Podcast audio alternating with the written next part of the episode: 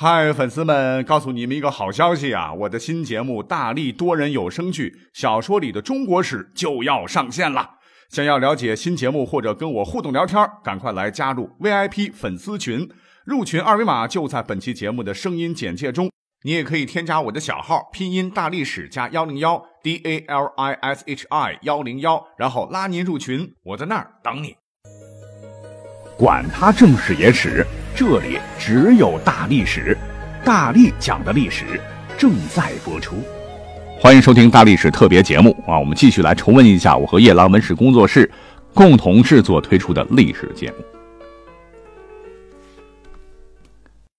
作为一档历史野化节目，今天我们就来聊聊高考，那就不能不提及高考的原始形态，什么呢？科举。正式开始，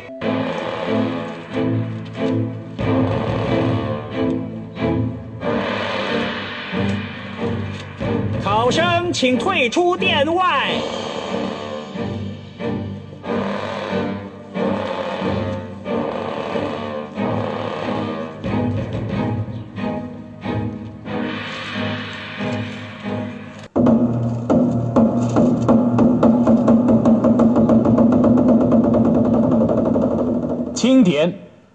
州陈世美为本科一甲第一名。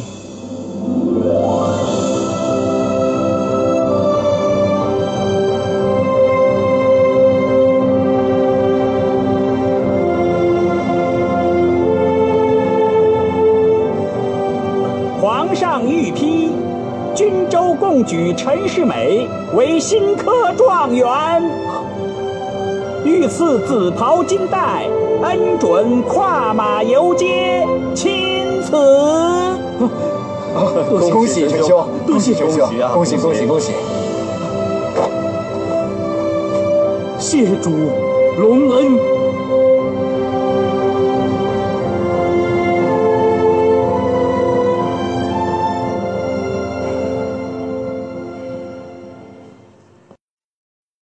关于科举，长时间来啊，我们一提到它，评价大多是负面的东西，什么禁锢国人的思想啊，奴化文化人成为统治者走狗啊，是中国近代落后的重要根源等等啊，把它视为了封建社会的万恶产物。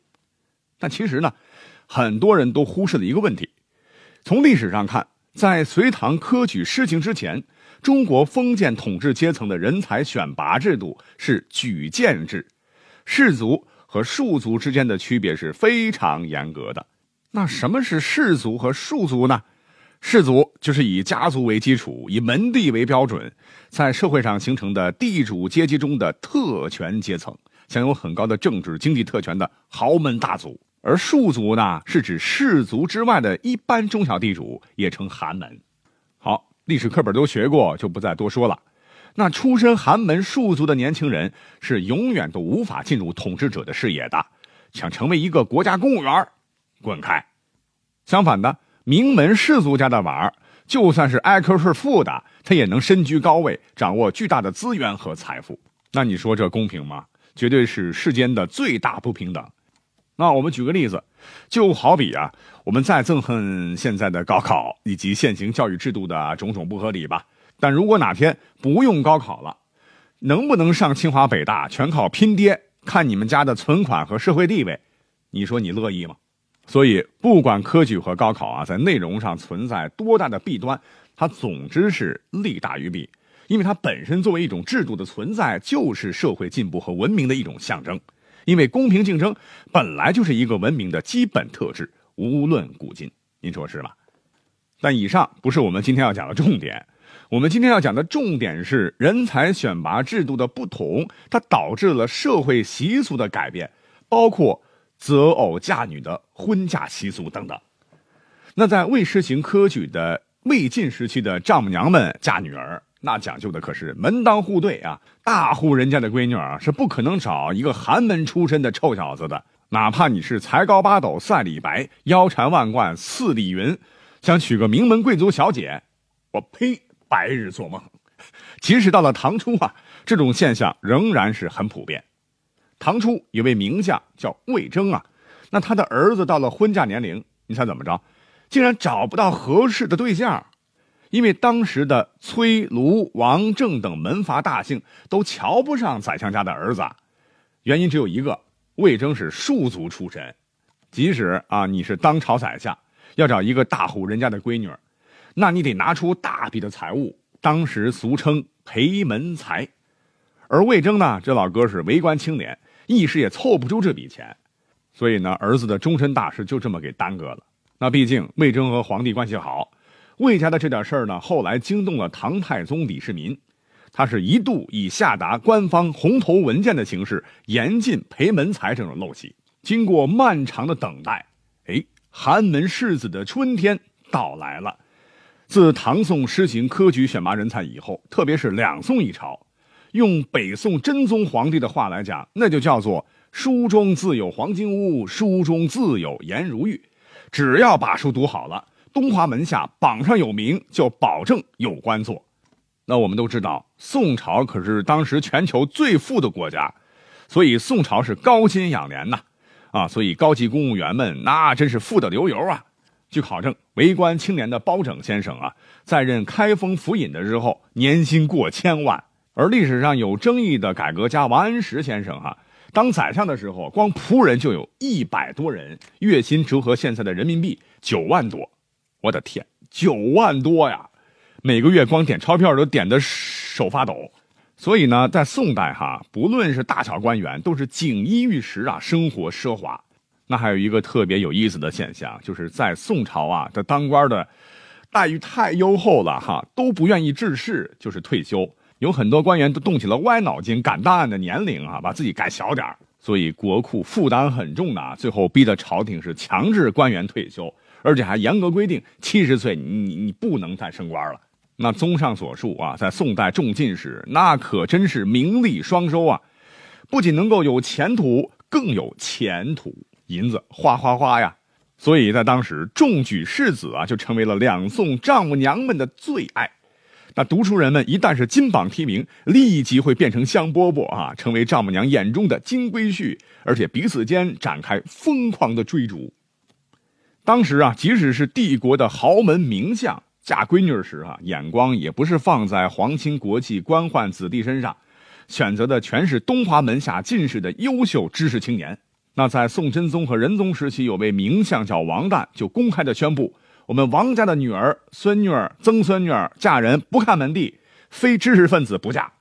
那他的九个孙女婿全部都是进士登科啊，其中就有大才女李清照她爸李格非。他的曾孙女婿当中也有两位非常的有名，是先进后世后入相，一个是秦桧，一个是孟忠厚。而帝国的其他宰相那也是不落下风啊。那我们刚才说到的拗相公王安石，因为改革变法很有争议，在历史上啊，所以叫拗相公，就把女儿啊嫁给了当年的进士蔡卞。那历史上赫赫有名的寇准呢，也把侄女和闺女嫁给了同一人刘进士，并不嫌弃刘进士是二婚，三婚又何妨，对吧？所以你想想啊，帝国的侄仔们都是如此的饥不择食，那帝国的优秀知识分子。吃香到何种地步，真是可想而知了。哎，真是知识改变命运呐！说到这儿，给各位介绍一位人：皇佑元年，湖北江夏人冯京啊，高中状元郎，并且是三元及第。那什么是三元及第呢？就是在乡试、会试、殿试中都是 number one。这在中国一千三百多年的科举应试史上，只有十五位。没听错，十五位学霸中的战斗机完成过这样的壮举，而冯京就是其中之一。一时间，冯京成为了北宋帝国的全民欧巴。话说呢，这个冯状元刚在东华门下看到自己高中状元的红榜，还没有来得及回自己栖身的客栈，路上突然旁边就跳出来十几个小厮，强拉硬扯的把他拽到了一个巨宅豪府。原来，这户人家可是张献太后的亲戚。张琪家，你猜怎么着？真是要劫色呀！这个张琪是哭着喊着，一定要把女儿嫁给这个冯状元，并且还多次的暗示冯状元，这可是张献太后刘娥的意思哦。等到这个冯状元好不容易从张府撤出来，哈，晕头晕脑的回到客栈，刚到客栈，哎，有人在等他。等他的也不是一般人呐，可是当朝国丈张尧佐，也就是仁宗皇帝最宠爱的张贵妃他老爸。这张国丈带上了大量的嫁妆啊，也是死乞白赖的要把女儿嫁给他。小冯啊，你就娶了我女儿呗，你就娶了吧，娶了吧，娶了吧。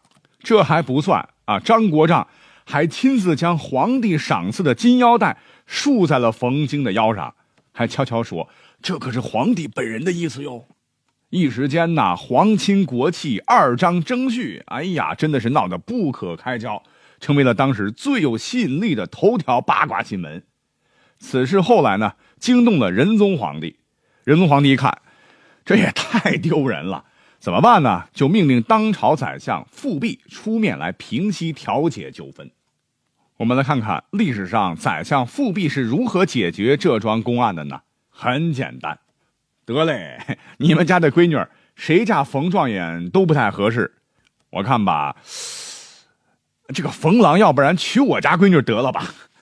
那最终呢，富弼啊是将大女儿嫁给了当年三元及第的状元郎冯京，成为一时的美谈。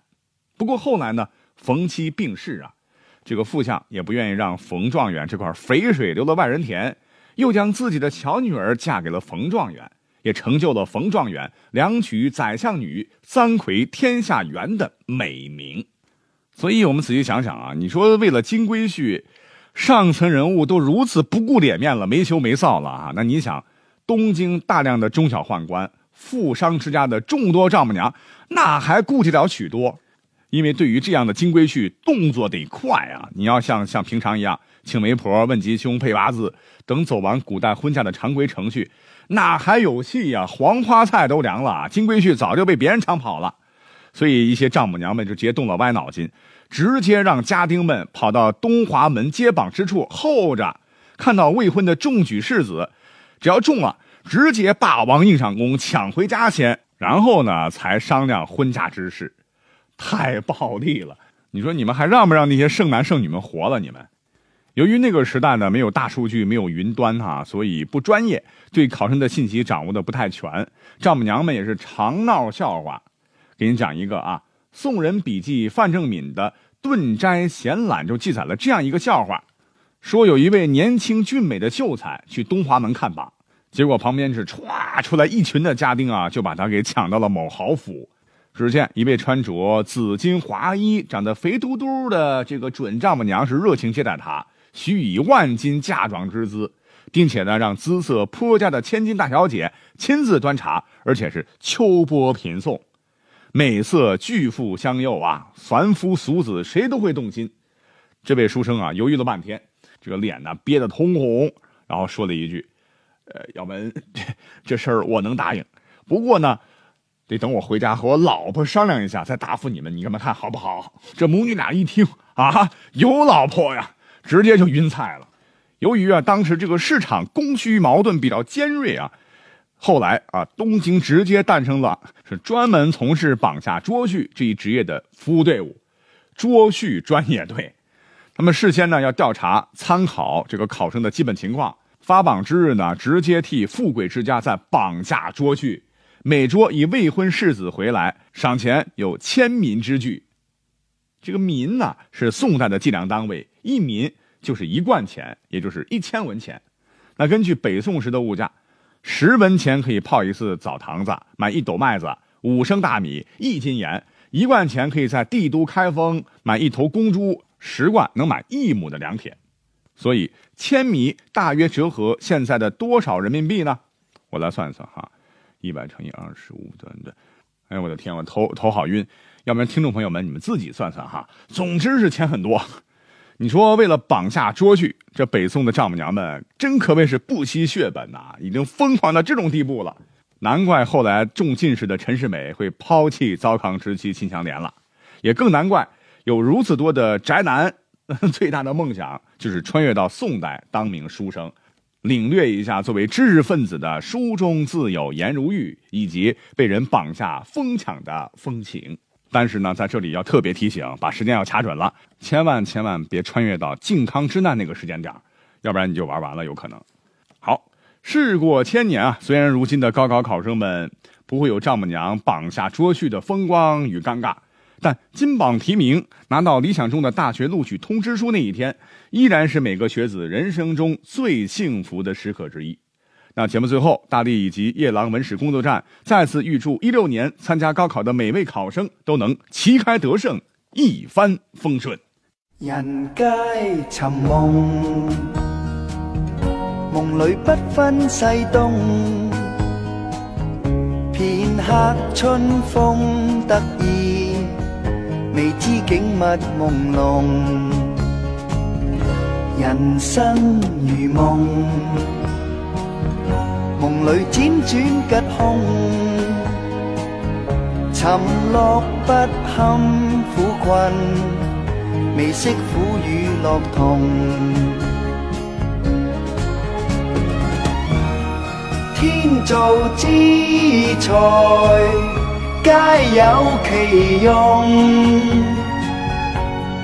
振翅高飞。无需在梦中南柯长梦。感谢收听本期的大历史特别节目啊！如果您对本期节目的图文资料也感兴趣，可以点击订阅今日头条优质历史自媒夜郎文史工作室，也可以订阅喜马拉雅音频号夜郎文史工作室以及大力玩我的节目，收听更多啊来自于夜郎文史工作室的历史节目。我们下期再会。